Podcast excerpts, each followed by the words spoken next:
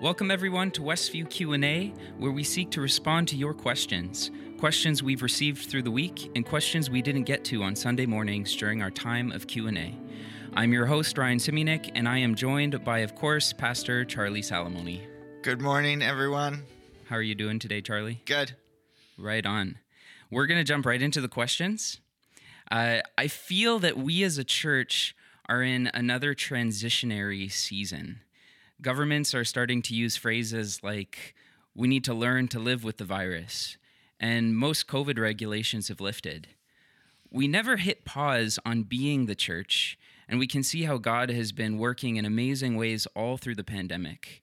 My question to you is as we step into what feels like a new chapter, not yet out of the pandemic, but into what feels like a bit of a different season for our church. What are some of the things we've learned from this past season that we need to hold on to? And what are the things that we've perhaps lost sight of as a result of this challenging time that we need to be reminded of? I don't know. I don't know. Um like this last season of COVID seems like well perhaps this is something we've learned like everything's always changing like mm-hmm. there is not this like place where we can just kind of like settle into like ministry settle into this like uh ministry routine that we feel like now we're good to go um if anything we've learned is that we have to constantly be willing to what's the word that we've used like all through this pandemic? Pivot. Pivot. We have to pivot. We have to be ready to pivot. Why? That just makes me think of Ross from Friends screaming "pivot" as they're trying to move the couch up the stairs. That's just been like, that, that's like our new like word, yeah. like the new word of Westview leadership is pivot. Pivot.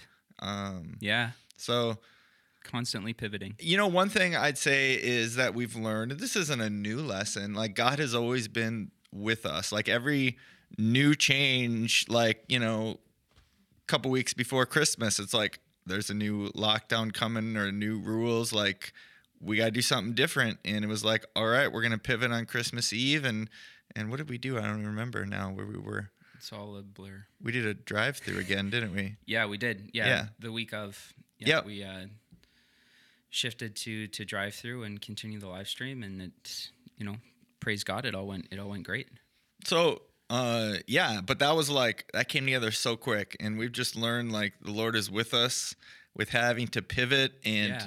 make plans that are loose and uh um so perhaps one thing we've learned is that uh um the plans we make hold them loosely um, yeah. The principles we have in ministry, we hold them tightly. Yeah. You know, but the plans, uh, how we how we carry mm-hmm. forth those principles, it's, it's changing because the world changes. Yeah. So that's been. I think that's been a part of our experience as a staff team as we've been navigating this season of pandemic.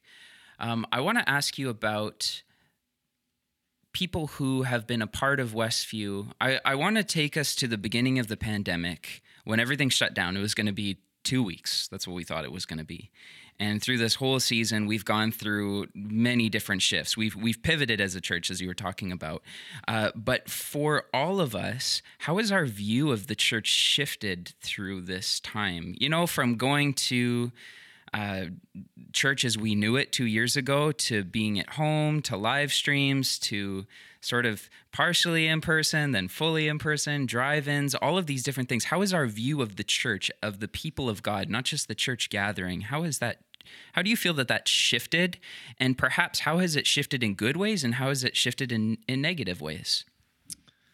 Wow. Um, I don't know. For me personally, I don't feel like it's shifted. I mean, the family of God has been the family of God, and I've never yeah. seen it any different.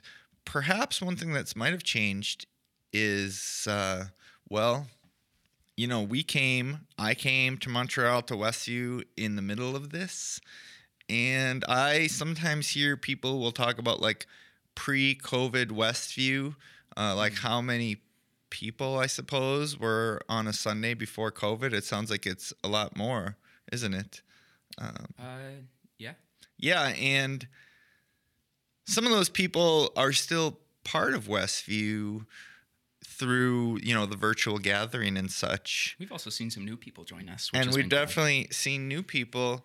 But I guess what I'm getting at is I suspect that there is a significant, or at least a substantial uh, amount of people who were in the habit of going to church on Sundays.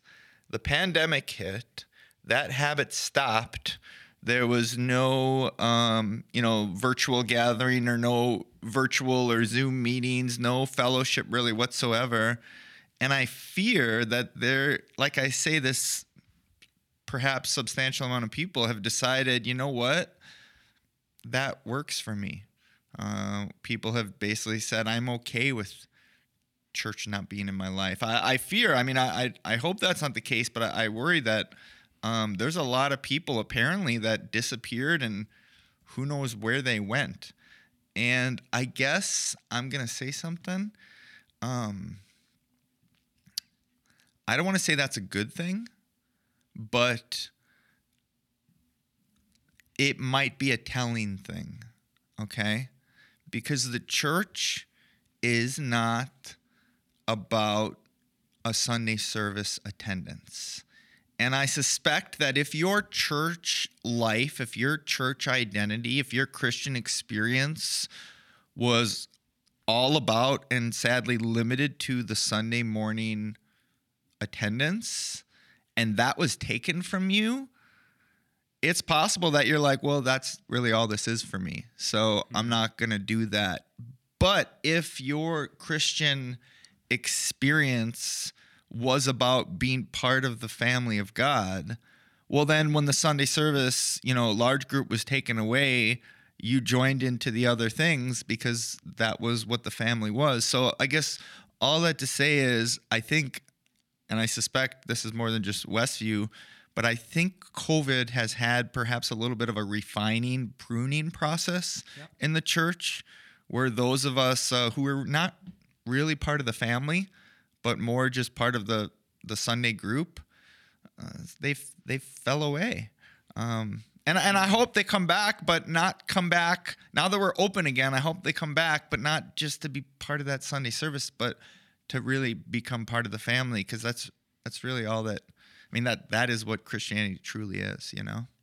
Hmm. Yeah, could you unpack that a little bit further? You mentioned, um, I think you mentioned the perspective that you know church is the Sunday gathering. Like that's that's one view, right?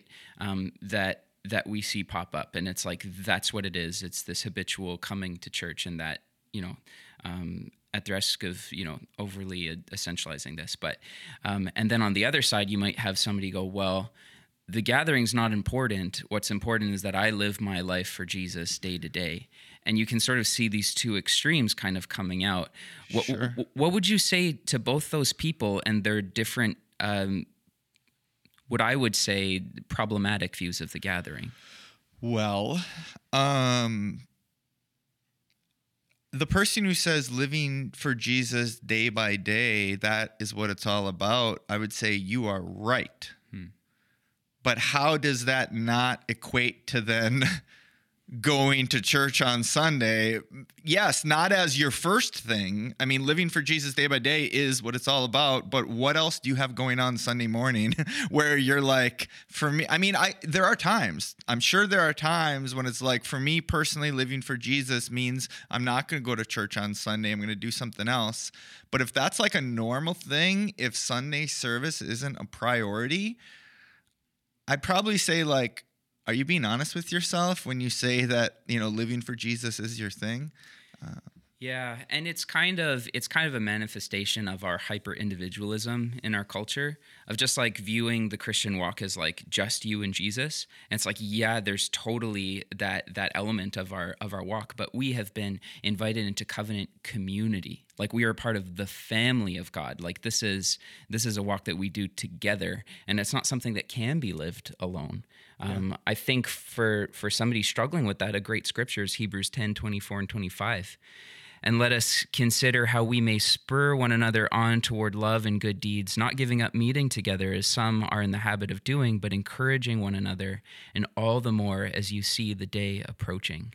Um, you want to get crazy for a moment? Let's get crazy. okay, the verse you just read is often like quoted in in regards to like, hey, you should really prioritize, you know, being you know, coming to church, going to Bible studies and such. Do not neglect meeting together. Yeah. You want to get crazy is read the next passage, the next verse right after that. 26. If we deliberately keep on sinning after we have received the knowledge of the truth, no sacrifice for sins is left. But a fearful expectation of judgment. Isn't that what it says? And 27. But only a fearful expectation of judgment and of raging fire that will consume the enemies of God. And doesn't it say like uh, for if we keep on sinning? Depending on what translation you're looking at, it's like uh, uh, do not neglect meeting together as it is the habit of some. Um, and then looking here, yeah. for, if we keep on sinning deliberately after coming to a knowledge of truth, there is no longer sacrifice Yes. for sins. That's So- the English Standard Version. there's For if we something go on. crazy going on here where it's Hmm. like a lot of times people will say um, hey do not neglect meeting together as if it's like kind of just like one of those like hey this might be helpful it'd be it'd be helpful for you to not neglect meeting together but in the passage it's connected with actually strain from salvation from life. I mean don't get me wrong i'm not saying like you know skip church and you're going to go to hell like but there is something that is intimately linked between strain from the family of God, not prioritizing the family of God, and going on to live a deliberately sinful life.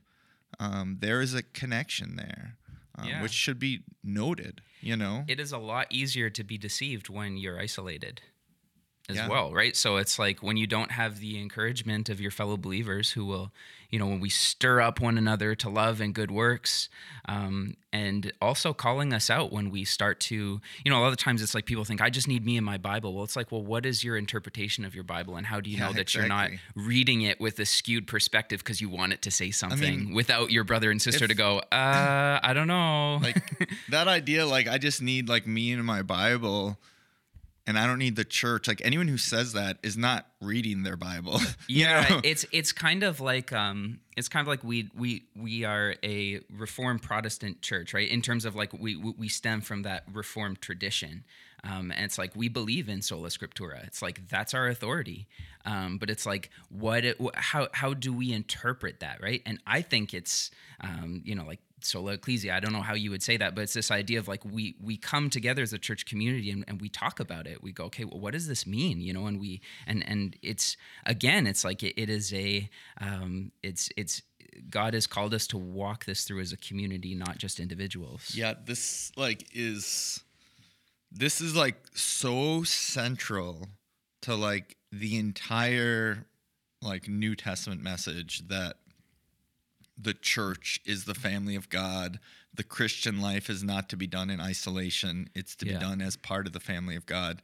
It's like so remarkably like central. So this idea of living this kind of like um you know separate christian life like i'm doing my christian thing on my own like is so it's it's foreign and really unthinkable to like the way that christianity you know it, it would be unthinkable to the apostles that someone Right. would do that. Right. Um, one thing, and we're straying here, we're getting into other stuff, but but one thing you will sometimes also come across is like a concept of like, well, I I hang out with Christians, you know, I prioritize Christians in my life, but I'm not like part of like one church, you know, Right. Like that that I think that's pretty common, and um perhaps that is also kind of like uh perhaps that is also like a what's the word an offspring or a fruit or a result of you know the the Protestant Reformation where you know where you know they said like you know the institution of the Roman Catholic Church is is not like being a member of that is not necessary for salvation you know and so from Yeah. that came churches like like ours where you know getting into the weeds here but i'm gonna keep going No, it's good. I okay love and it. it's like you got all so you have all these churches now and um what's really in, in the um in many Protestant churches, including, you know, I, I think this is probably the theology of much of Westview. I mean, I don't want to say that definitively. There might be some leaders that see it different, but um, Yeah, there is no such a mixed bag here. we are. There is no higher authority than the local church. Okay, that's the idea. Um, like uh, you know, popes and bishops and such. Um, the way that I see the scriptures is there's no higher authority than the office of elder, the elder of the local church, and what I'm getting at is, I think uh, a lot of like modern evangelical Christians kind of reject the authority of the local church, as in they reject Christianity as an institution. Like I, I, I'm like I'm a Christian, and I, you know, I prioritize my Christian relationships, which is good. Um, but I'm not like a member of one church.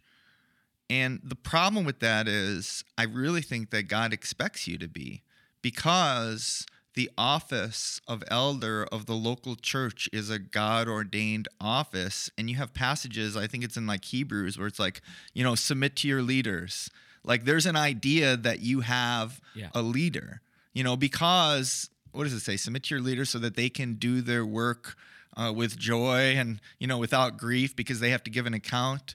Like there's an idea, well, like your pastor, um, pastors are like we should have this understanding of like who are the people that we're accountable to? Who are the people that you know according to hebrews Yeah. like we'll have to give an account for the, how we led them. Is that the people that you know the christians that i just know in my daily life the christians that occasionally come to westview or the christians that have said hey this is my church. Like i'm a member of this church. And, I, and i'm getting into all sorts of other stuff here but let me just summarize all this and perhaps with a little exhortation for anyone who's listening. It's really important for you to be a member of the local church a member where you've basically said hey i'm in. This is my church. Count me in. You're my pastor. You know these are my elders.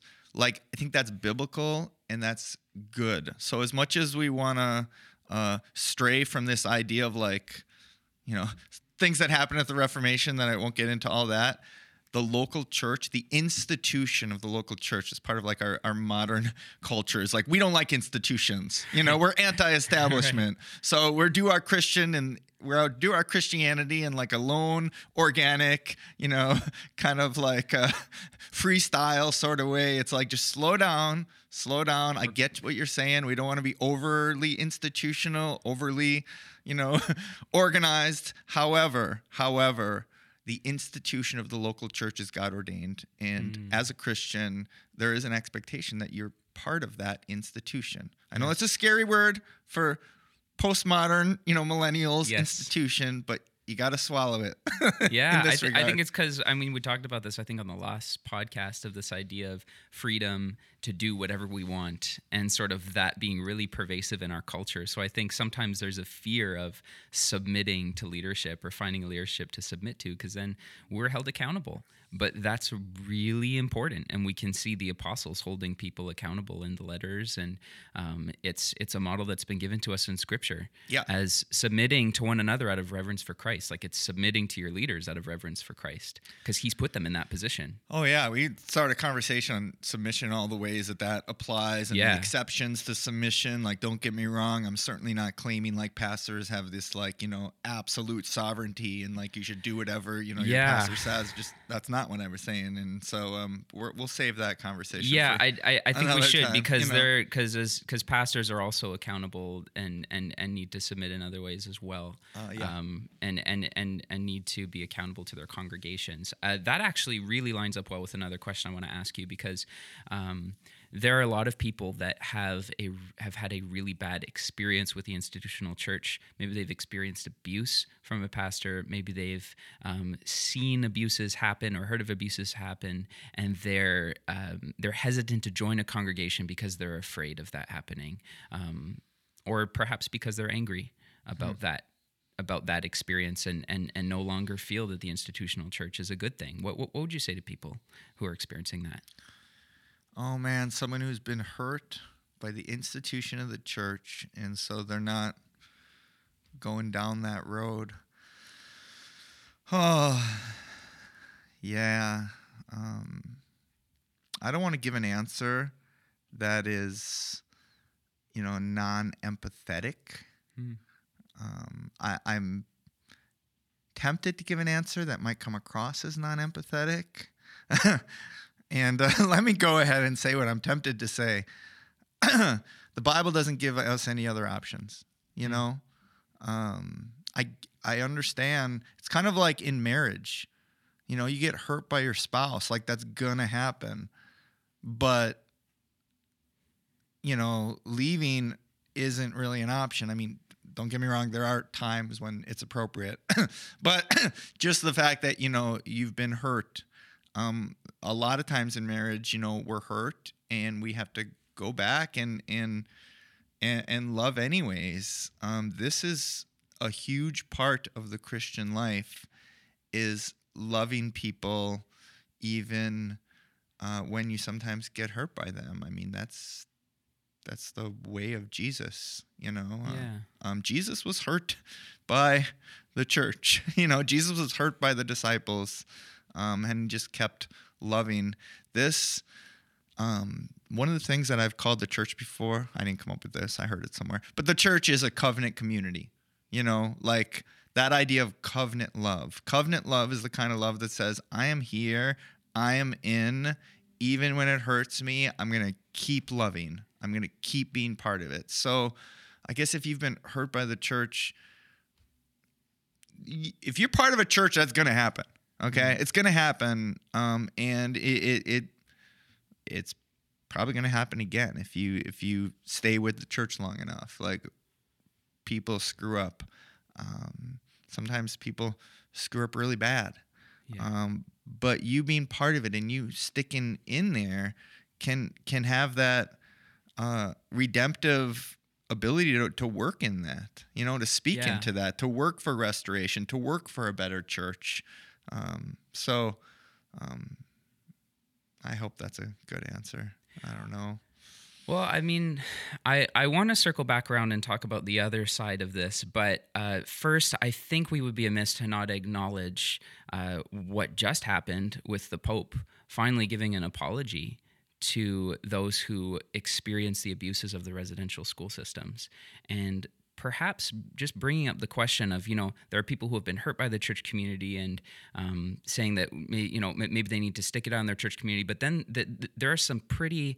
Um, some pretty horrific abuses that we see in certain institutions historically or that happen now and how do we um, how do we also hold leaders and institutions accountable at the same Okay. time Yeah, yeah. I'm glad you said that because I, uh, you know, it's too late to edit this podcast. no Okay? but I, I you know what I go back I, and change my answer a little bit. I think that there are diff- to, to be fair though the way that you're answering that there are people who have been burned by the church like somebody said something or something happened where there's been discord Yeah. and then th- th- there are horrific abuses and Right. and and Okay. I, I I think you qualified your answer by saying like correct me if I'm uh, quoting you wrong but you said something about how like it, we don't have the individual case so like it's hard to give a broad answer right So here's one thing: when it comes to like being part of a church, being part of a local church, um, so this is not like in the Catholic understanding, the Roman Catholic understanding. It's like the church is the Roman Catholic Church. That is the church that you submit to. That is the church that you join.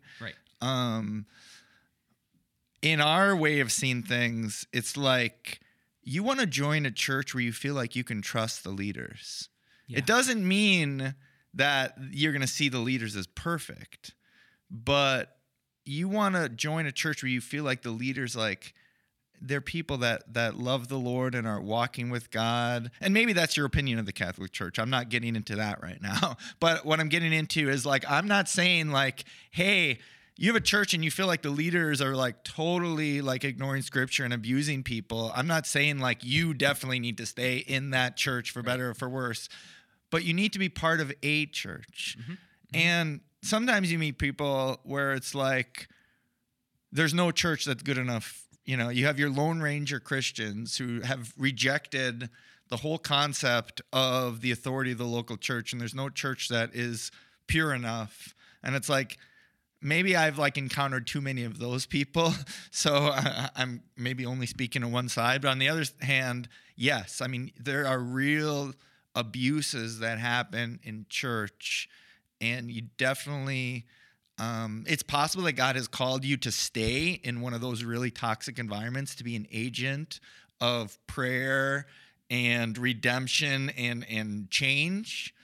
But it's possible that God's called you to just separate from that and find a community where you feel like you can trust the leaders. Yeah. Yeah. Yeah, thanks for that. I, Mm-hmm. think, I, I think that's really helpful. And uh, if, if that has been your experience, I mean, it's so hard, as we've already said, to generalize cases. So just talk talk to somebody, come and talk to the team if, if that's been your experience and you're listening to this. Yep. Um, we'd love to walk with you through that. Um, another bonus for community is just being able to heal together and walk together through things like that. Yep. So I actually want to pick on the other side now and go people who are seeing their Christian experience as just the Sunday morning. I, I think we need to be fair here. Are they listening though? I don't know. Um, we're Okay, saying, we'll you know it. what? I've done. I, I I went to church. That's it. And maybe that's also the perspective that's been going. Oh, through the pandemic, I'm just going to check out until in person opens up again, and Okay. I'll come back. You know, like Yep. again, not trying to be judgmental. I'm just saying this is the other extreme that we see of saying like, okay, church is the Sunday morning. What would you say to that individual? That church is the Sunday morning. and that's kind of um, it. Uh, I don't know where that. I mean, where would that idea come from? Uh, no, I never mind. Never mind. It's fair where that idea would come from. I mean, that's that can easily actually just be absorbed from the culture, and especially people grow up in families where you don't talk about God. You know, you don't talk about Jesus. You don't pray together, but you go to church on Sunday. I think sadly, I think that's common, and and if that's your upbringing, it's really easy to just absorb that. Where it's like we live our lives apart from God's word, really just kind of that's like irrelevant to us. Um, but but going to church on Sunday, checking that box, is that's our Christian life. I I think if you've kind of um, inherited that or some other way fallen into that, I would say, I, I mean, read the Bible or or listen to what they're talking about at church. You know, when you go. I mean, I don't think you're gonna. There's not too many churches that are gonna be painting a picture where that's what that's what this is. You know. Um, yeah, if you're listening, if you're out there listening. so yeah, I don't know what else to say. No, that's good. That's good. So we'll move on to another question now. Um, this past Sunday, one of the scriptures Basil preached on was Luke 7 44 to 48.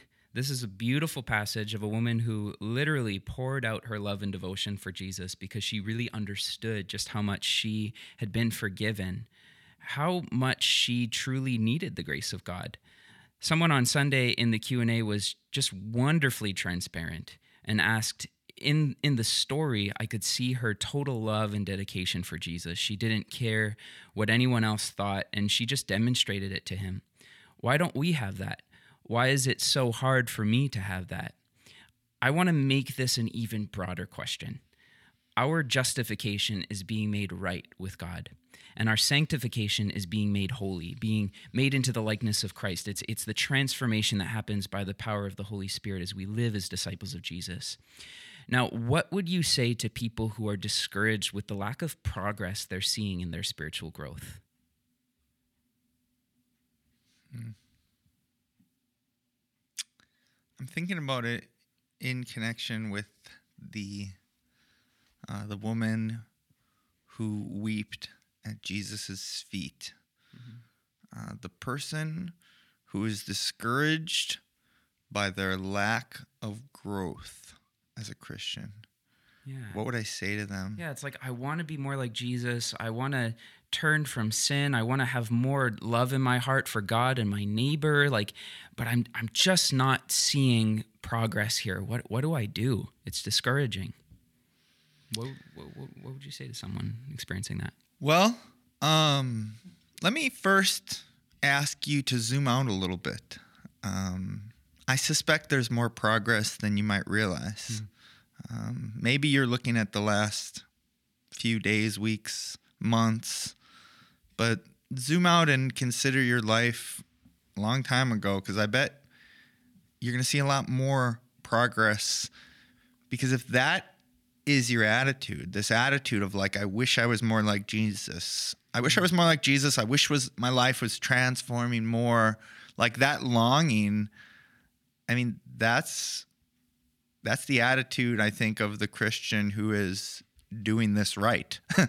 You know, that's the attitude of the Christian who is walking the walk. That's the attitude of the person whose life is going to be transformed. That's the woman yeah. who's crying at his feet.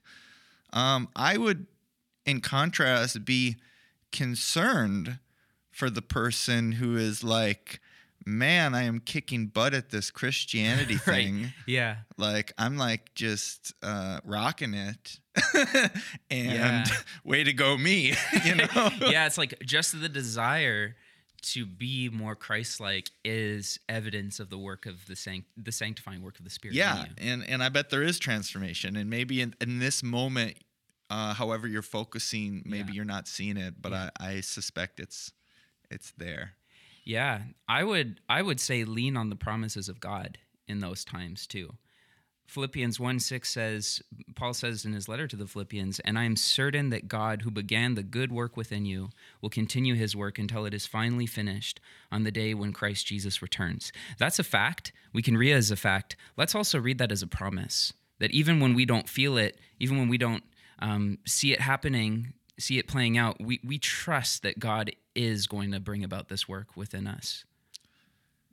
That's a good word. Yep. There's he so will finish what he started. Yeah.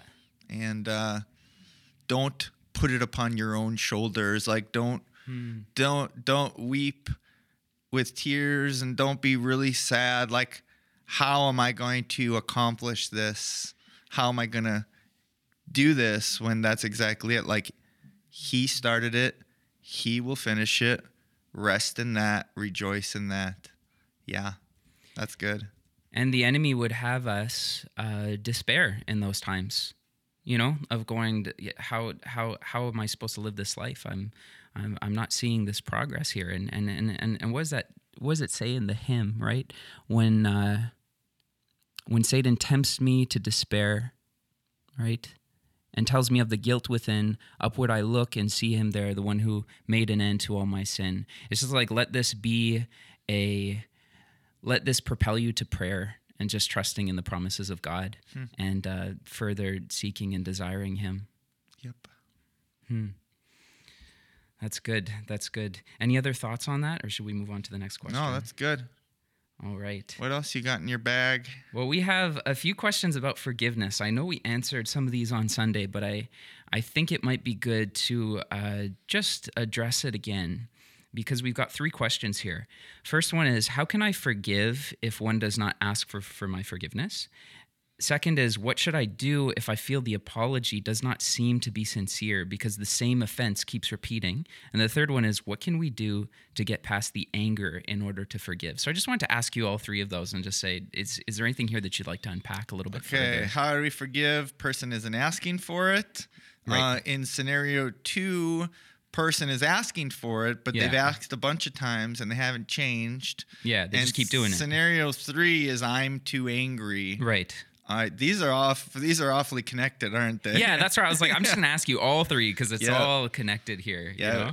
know? Uh, we talked about this, you know, at the end of the service on Sunday, but we'll go there again because this is just important stuff. Yeah, I just felt since we have three questions, maybe Yeah. we should unpack it a little bit more. when we have Uh, time.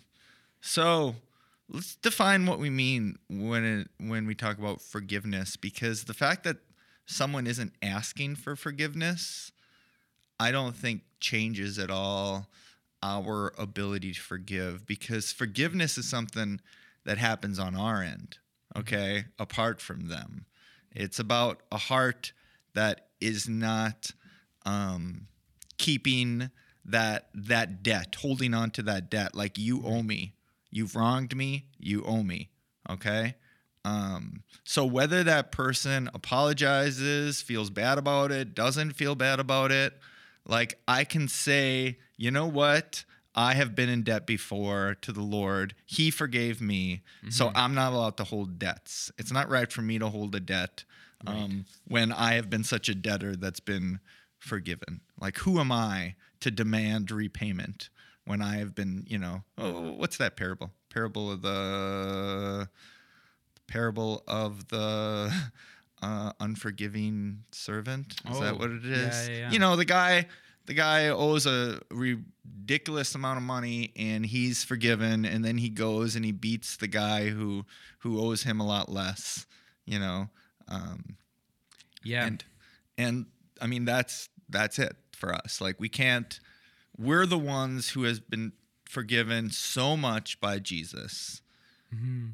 Anything anyone has ever done to you, if you are like awakened to like your condition before the Lord in your in your flesh and your sinfulness, if you've been awakened to that, you know that you've sinned against God way worse than anything anyone's ever done to you, and and He forgave you. So for that reason, we forgive. Okay, it has Yeah. nothing to do with whether that person is presenting themselves in a way that's worthy of forgiveness. It's about us and our heart before God. Yeah. Okay. Um, how do you do that if you're angry? I think you don't look at the sinner who sinned against you. You look at you and the Lord. And and you know yourself being a sinner because when you can identify with the sinner who sinned against you, then it's like, okay, you- you're like me. But when you feel a sense of like, well, I would never do that, you know, um, you owe me, you know, that's where things things become, you know, problematic. Like we need to understand that we're all sinners. Yeah. And maybe that person's flavor of sin is different than yours, but on a heart level, like we've looked at the Lord and in his holiness and we've done what we knew what was wrong. You know, that's, that's lawlessness as the Bible calls it. You know, we, we're we're all sinners and and God has with great, you know, graciousness, he's forgiven us. So Yeah. so remember that. And I think that really should be the thing that, that loosens our anger. And this is maybe a practical thing. Uh, I remember a woman who was dealing with um, trying to forgive her husband after uh, infidelity. Um, she said that um, she said for her forgiveness, um, all she can do is continually ask God for the ability Yeah. you know like she realized like this call to forgive is you know she realized that this call to forgive was outside of her strength so all it was was a continual god help me Yeah. forgive god help me forgive um, so that might be something also where you realize god's called you to do something that's outside of your strength he does that if you haven't figured it out he calls us to do things outside of our strength. We talked about this at our staff meeting. We were Yeah. laughing about it because, you know, uh, the 5,000 people were there and the disciples were like, what are we going to do with all these people? And Jesus says, give them something to eat. Yeah. you give them something to eat. Yeah. You know, it's like, what? You know, and then in, in a parallel account, you know, uh, there's all those people there and, and, and Jesus, I'm sure with a smile on his face, says to, I think, like Philip, it's like, Philip, uh, where are we gonna where are we gonna buy all these people food? You know, it's like, uh, Jesus, we don't have any sort of money close to what this needs. So once more, God calls us to do things that are impossible in our own strength. So get used to that. And for you, that might be forgiving someone. So ask Him to work in you uh, what you can't do yourself. Ask Him to live in you and, and live that forgiveness through you. So, um, when it comes to now, so so so again, forgiveness is not about the other person. It's about you and your heart with God and Yeah. that willingness to let go of that debt. So, but what about the person who is not asking for forgiveness? Okay, we covered that because that's not what forgiveness is. What about the person who um, they're asking for forgiveness, but you know they've done this a bunch of times? Like, how genuine can they be? Well, isn't that like pretty much exactly addressed like uh they came to Jesus and they said, "Well, how many times? Like you want me to forgive my brother, but how many times?" Okay? Like 7? I mean that I think that was kind of like an idea at the time. Like you get 7 and then that's it, you know?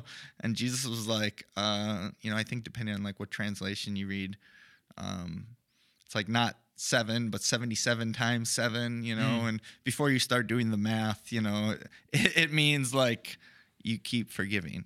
Um, Yeah.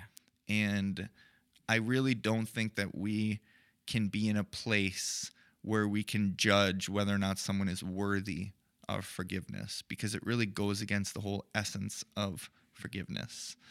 Um, it's not about the person's worthiness, you know. Um, it's about that's what God did for us. With that being said, that's forgiveness. But forgiveness is not the same thing as trust and reconciliation. Okay? I can forgive someone who wronged me, like a spouse can forgive someone for infidelity.